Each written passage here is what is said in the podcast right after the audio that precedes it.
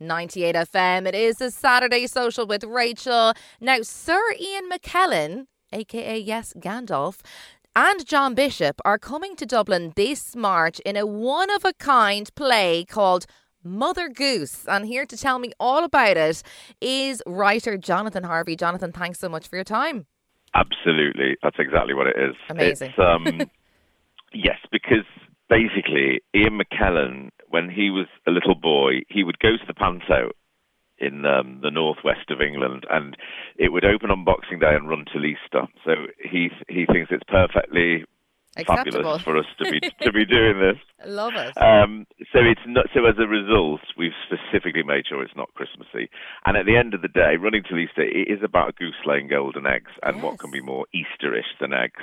Basically, it's a good night out with with with the combination of Ian and John Bishop. It's a really good laugh. There's some amazing singing and dancing, and uh, it's but at the same time, it's kind of hard to categorise because it's completely bonkers at the same time. um, Mother and Father Goose, Ian and John, run an animal sanctuary in a disused Debenham store, and they get they get this goose that lays golden eggs, and they're absolutely skint. They're about to be evicted by the energy company for not paying their bills, and um, and uh, when then along comes this amazing goose who lays these eggs. So Oh, wow. Will will the their newfound riches split them up? Who only time will tell. You'll have to come and find out for yourself. Oh, I kind of thing. absolutely love it. It sounds like the perfect recipe for mischief and mayhem, Jonathan. Um, and Yes. as you mentioned, and listen, times are bad. We need a laugh. It's Ex- that it's that vibe, really. Listen, Yeah. and that's what people want. They just want to go and kind of lose themselves in something a little bit silly for the night. And as you mentioned, you know, Sir Ian McKellen is in this. I mean, it sounds like you kind of worked with him on it. So tell me a little bit about your kind of friendship with Ian, because I believe you met when you were writing on Coronation Street. Is that right? Um, I did actually meet meet him before then. I, he came to see a play of mine 30 years ago this year. That's how old I am. And um, he left me a note at stage door to say how much he'd enjoyed it, and we kept in touch since then. But yeah, we met. We we were on Coronation Street at the same time. So yeah, I've known him a long time over the years. Okay. Uh, and he is a massive panto fan, and this is a part he always wants to play. It's the only panto where the the dame is the lead. I think he likes to refer to it as the King Lear of pantos. oh my God. Um, she's she's in every scene, a new frock and a new joke in every scene.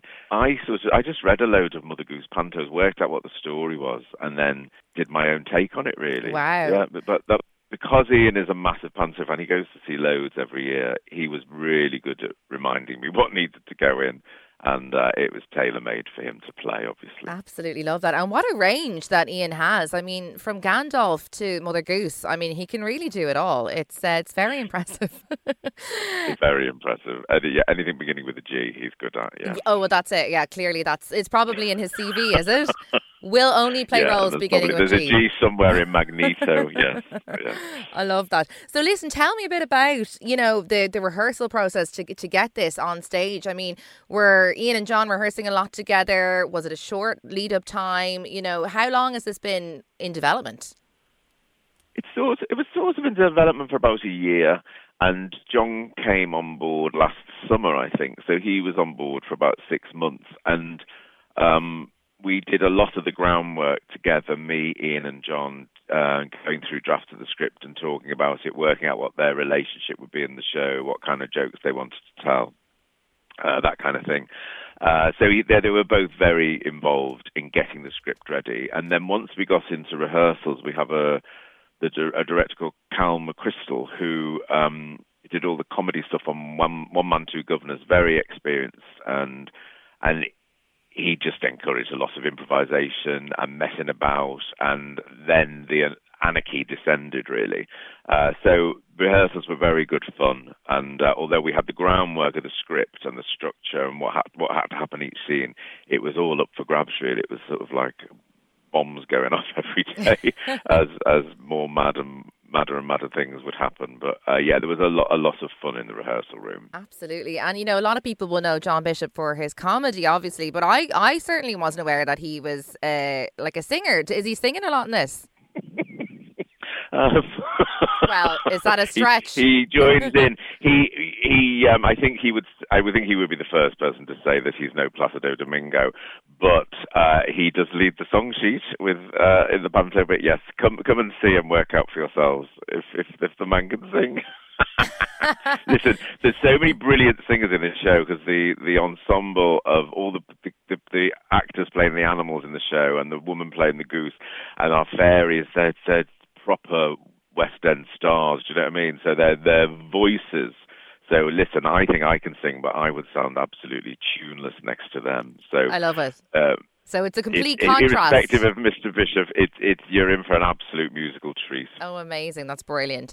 And what about yourself, Jonathan? Obviously, Mother Goose is on at the moment, but I know you've worked on lots of brilliant TV shows before, um, like Gimme, Gimme, Gimme. Is there anything else that you're working on at the moment that you can tell us about, or anything exciting coming up for you? Well, I write for Coronation Street, and that's obviously ongoing until until people decide never to watch it again. Which will be never. um, uh, fingers crossed. Um, and then I've got a show coming on in Liverpool where I live in um, April, May to celebrate the fact that the Eurovision's coming from Liverpool this year.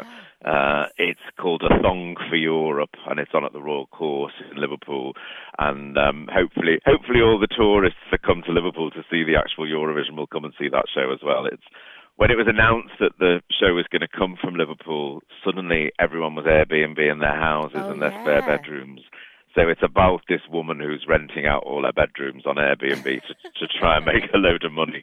And um, a singer called Beryl from the newly discovered country of Balkania rocks up wanting to stay.